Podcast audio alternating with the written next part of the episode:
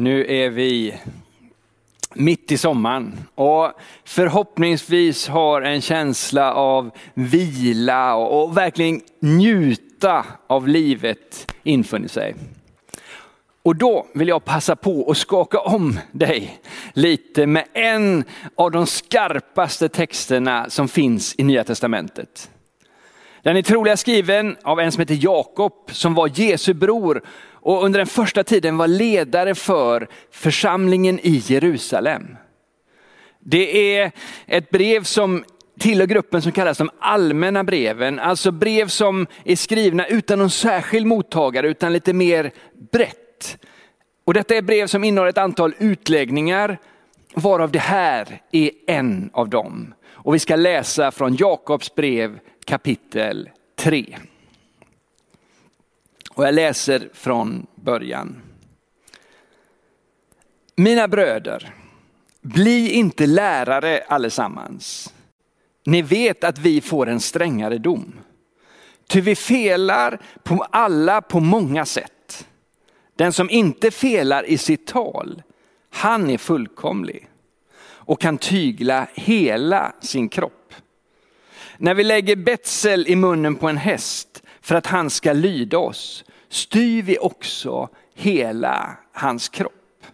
Och tänk på fartygen som är så stora och drivs av hårda vindar. Ändå styr rorsmannen dem med det lilla rodret dit han vill. På samma sätt med tungan. Det är en liten lem men kan skryta över hur mycket den förmår. En liten eld kan sätta en hel skog i brand. Och tungan är en eld. Själva den onda världen bland våra lemmar. Den fläckar hela vår kropp. Den sätter livshjulet i brand och har själv sin eld från helvetet. Det finns ingen art bland fyrfotadjur, fåglar, kräldjur eller havsdjur som inte kan betvingas och har betvingats av människan. Men tungan kan ingen människa betvinga. Oregerlig och ond som den är, full av dödligt gift. Med den tackar vi och lovar vår Herre och Fader. Med den förbannar vi människorna som är skapade till Guds avbilder. Från samma mun kommer lovsång och förbannelse. Så får det inte vara, mina bröder. Inte kan samma källsprång ge både sött och bittert vatten. Och mina bröder, inte kan ett fikonträd bära oliver eller en vinstock fikon eller en saltkälla ge sötvatten. Ja, jag varnar ju lite för skärpan. Och, och, problemet är ju med den här texten att eh, det inte bara handlar om något som är långt borta, utan det handlar ju om något som berör oss alla. Talet, hur vi talar, vad vi säger, vad vi använder vår tunga till. Intressant att notera är att redan från början här så använder Jakob uttrycket vi. Vi alla, vi som felar i vårt tal, vi som gör detta.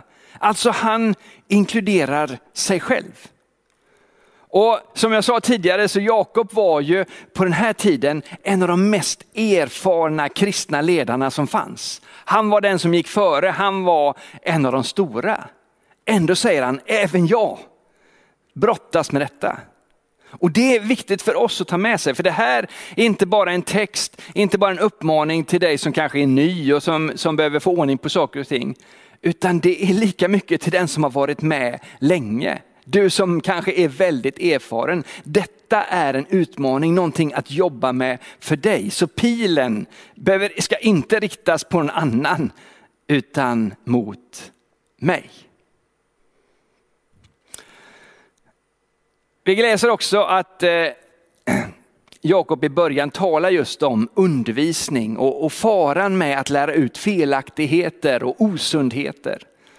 Och det är en extra utmaning för de av oss som speciellt kanske har den uppgiften. Och det manar till ödmjukhet. Men det här avsnittet är vidare än så. Det handlar om hur vi talar i stort. Vad vi säger om varandra, till varandra. Hur vi använder vår tunga och kraften i det. Jakob använder tre olika bilder. Ett betsel som man sätter i munnen för att styra en häst. Ett roder som styr en båt eller ett fartyg och elden.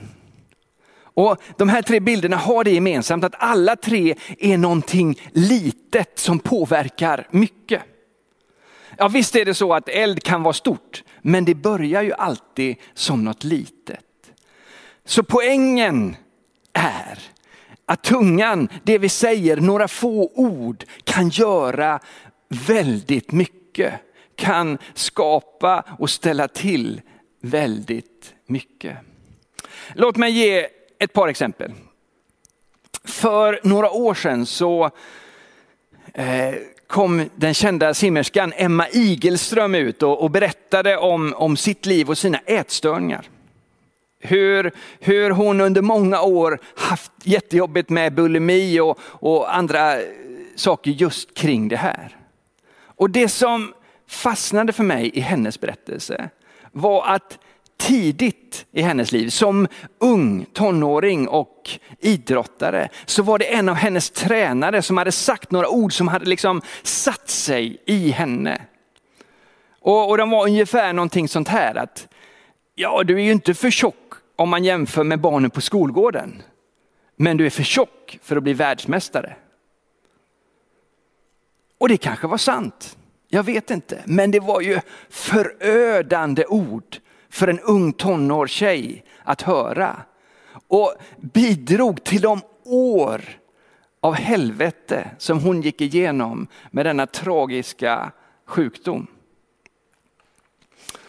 Ett annat exempel från mitt eget liv, jag, jag kommer ihåg när jag också var i tonåren. Och så kom det en, en kompis med en tjej och sa, och berättade om en av mina andra kompisar, en kille som jag umgicks med. Och så sa hon så här, och det här är nog ingen ovanlig historia för någon av oss. Hon sa, men har du tänkt på att han är lite konstig? Har du tänkt på att han gör si och så? Har, har du tänkt på? Och sa ett antal grejer om honom. Och saken var den, jag hade inte tänkt på det. Men nu när hon hade sagt det, då tänkte jag på det och det växte inom mig och jag störde mig på det något enormt. Och det, det blev till och med så illa att jag, jag knappt orkar med att umgås med honom för jag bara, ah vad jobbig han är, åh vad jag skäms över det här. Och det var en ganska lång period och, och för mig blev det en, en förändring när jag var på ett läger, ett ungdomsläger och, och jag bad för detta för jag tyckte det var så jobbigt. Och jag kände den mitt under bönen att, att det började lätta. Och, och jag hade en period när jag bad för honom och för mig själv och plötsligt så ändrades liksom min syn på honom. Alltså några ord, några meningar som någon eller så säger kan påverka så oerhört mycket. Några sekunders verk som blir till år eller månader av lidande och svårigheter. Därför är det ju så viktigt, just vad vi säger. Och att våra ord får vara positiva och goda. Och därför som kristna tänker jag att vår bön ska vara att våra ord både ska behaga Gud och vara till uppbyggelse för andra människor.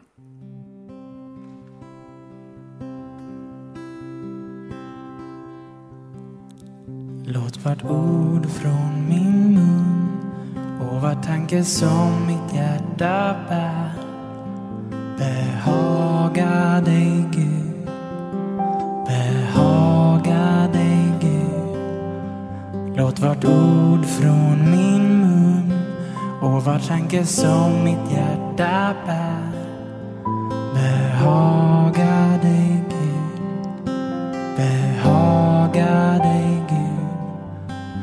Låt vart ord från min mun och var tanke som mitt hjärta bär Behaga dig Gud, behaga dig Gud. Låt vart ord från min mun och var tanke som mitt hjärta bär behaga dig Gud, behaga behaga dig Gud. Förlossare och klippa. Du är orsak för min sång. Att behaga dig är all min längtan Gud. Ja, varje stund och varje timme vill jag tjäna dig min Herre. Att behaga dig är all min längtan Gud. Så låt min, låt ett ord från min mun och var tanke som mitt hjärta bär behaga dig Gud. Behaga dig Gud. Låt vart ord från min mun och var tanke som mitt hjärta bär behaga dig Gud. Behaga dig Gud. För min förlossare och klippa, ja du är orsak till min sång. Att behaga dig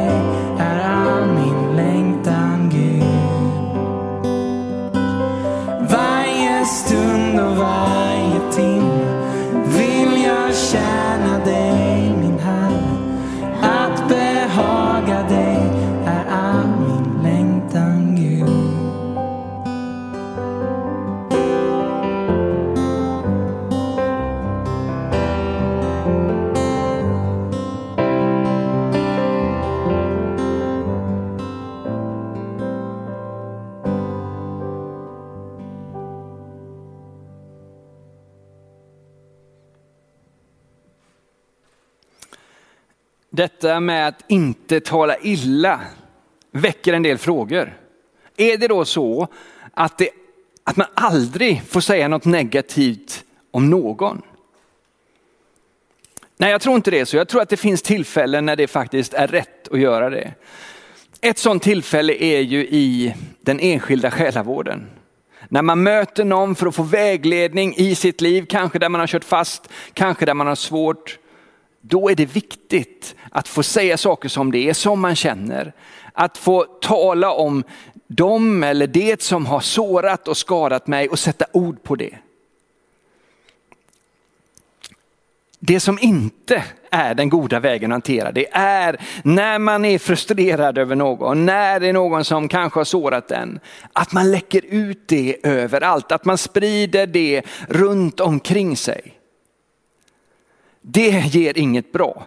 Det kanske verkar skönt först och det, det är ju som en ventil som man får, får släppa på.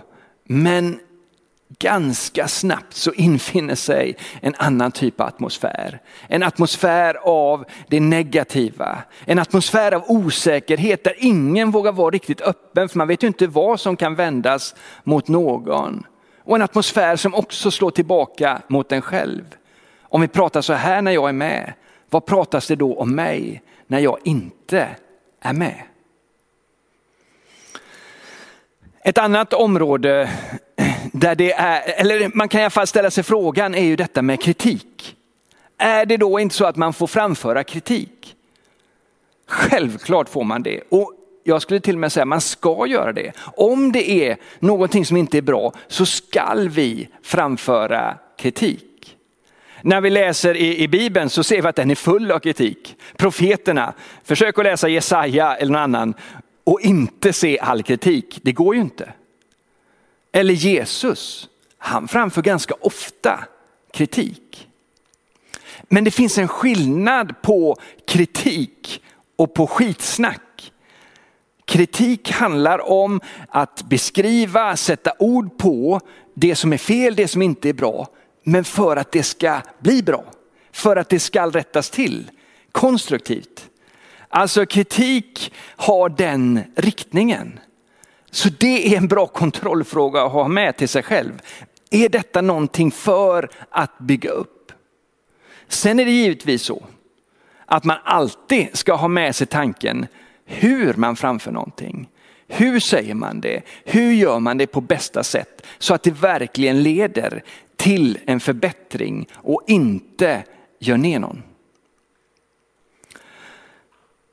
Nu har jag talat en del om, om vad man inte ska göra och då blir ju frågan också, men vad ska man göra? Ja, jag skulle vilja läsa bara ett, en vers från Hebreerbrevet kapitel 3. Ytterligare ett av de här allmänna breven och här finns en, eh, en hälsning som jag tänker vi kan ta till oss. Hebreerbrevet kapitel 3, vers 13. Uppmuntra varandra varje dag så länge man kan säga idag. Så att ingen av er låter sig förledas av synden och förhärda sig. Uppmuntra varandra varje dag så länge man kan säga var dag så att inte ondskan, synden, det destruktiva får fäste i våra liv. Alltså på samma sätt som vi kan använda våra ord, vårt tal, vår tunga till det destruktiva, till att säga saker som, som faktiskt sårar och förstör för människor. Så är det också precis tvärtom. Vi kan säga saker, ge ord, ge uppmuntran som bygger upp. Och för oss som kristna är ju detta egentligen väldigt, väldigt självklart, för det ligger i hela grunden för vad vi tror om saker och ting. Vi tror ju nämligen att Gud själv skapar hela vår värld, hela den här fantastiska skapelsen med sina ord. Gud säger och det blir. Gud talar och det blir. Alltså vad vi säger, när vi säger bra saker så bygger det upp. För några år sedan så skulle jag samarbeta med en person som jag då inte kände. Eh, och då blev detta så tydligt för mig. För en annan person i min närhet, utan att veta om detta samarbete som skulle bli, sa en massa bra saker om den personen som jag skulle jobba med tillsammans framöver. Och alltså det, jag ska inte säga att det var dåligt innan, men nu blev ju liksom ingången i vårt samarbete så väldigt god. Jag kom ju dit med både en förväntan och liksom en god eh, liksom, eh, tanke in i hela det mötet hur de orden som den här personen då bara slängde ur sig blev till hjälp. Och jag tänker att det är samma även vad det gäller våra olika sammanhang. Alltså när någon talar gott om sitt arbete, om sin församling, om sitt liv, så ger det någonting gott. Och, och, man blir liksom intresserad, man blir sugen och man känner sig inbjuden till det. Alltså att använda sina ord till att bygga, att skapa, att vara medskapare. Självklart är det så att man inte ska ljuga för sig själv eller liksom förneka det som är jobbigt eller den som är jobbig. Det måste man ju se med öppna ögon. Men tricket är, eller rådet är, eller riktningen är att göra det på ett bra och på ett konstruktivt sätt. Att inte låta det onda får fäste varken i mig eller någon annan på grund av det. Och jag tänker att en, en sak man kan göra är det som jag gjorde som ganska ung tonåring som jag berättade om i början.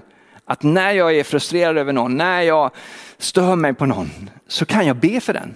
Och min erfarenhet, för jag har provat detta många gånger, är att allt som oftast så lyfts det där av. Allt som oftast så befrias jag från det som har varit jobbigt och jag kan få en annan ingång i mötet med den människan. Att tala gott handlar ju inte bara om andra. Att tala gott handlar också om att tala gott till sig själv. Förra året så var jag på bröllop och på festen då efter så, så eh, hamnade jag bredvid en idrottspsykolog.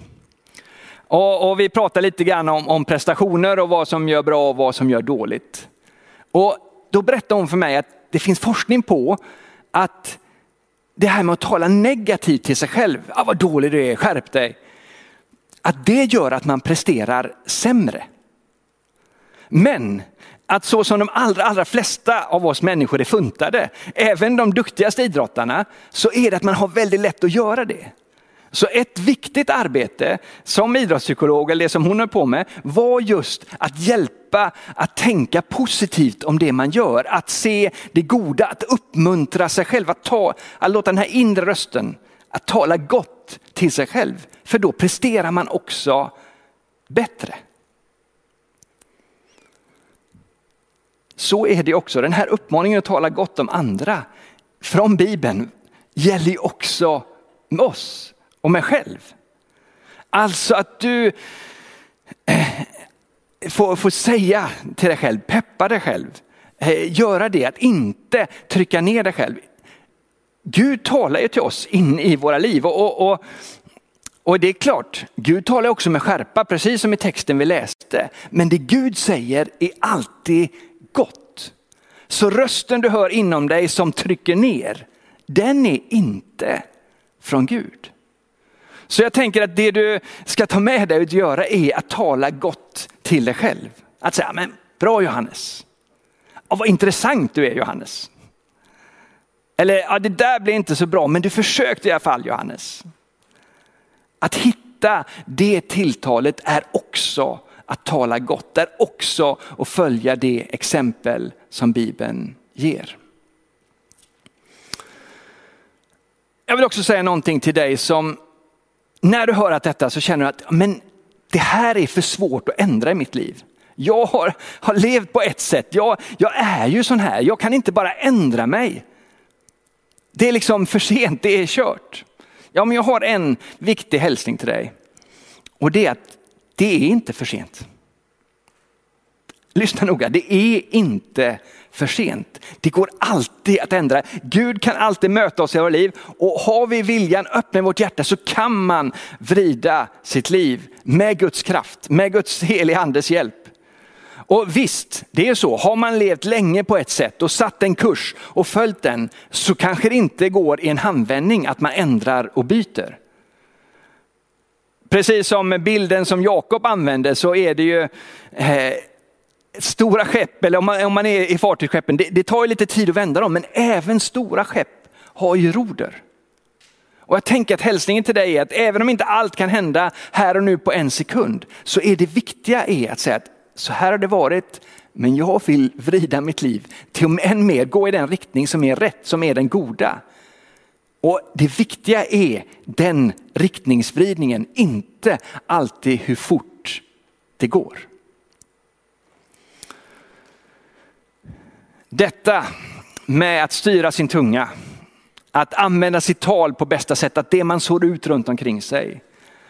Att göra det på ett bra sätt, det är ju inte lätt. Och hela ingången i det som Jakob skriver är just, det här är svårt.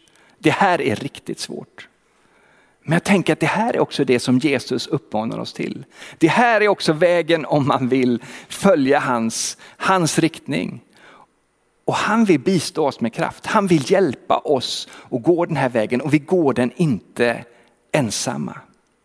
Vi får tillsammans gå med honom där också vårt tal får skapa de bästa möjliga förutsättningarna. Så inbjudningen till dig är ju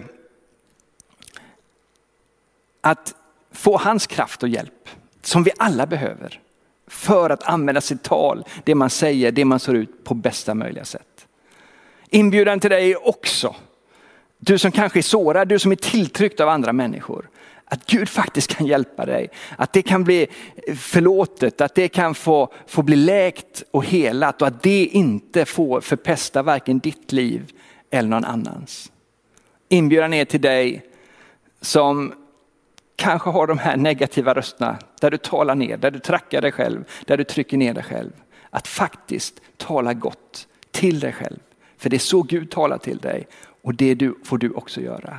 Och tillsammans så får vi alla följa och söka honom. Du har lyssnat på en predikan från Smyrnakyrkan i Göteborg. Hjärtligt välkommen att lyssna igen eller besöka Smyrnakyrkan. Gud välsigne dig och din vecka.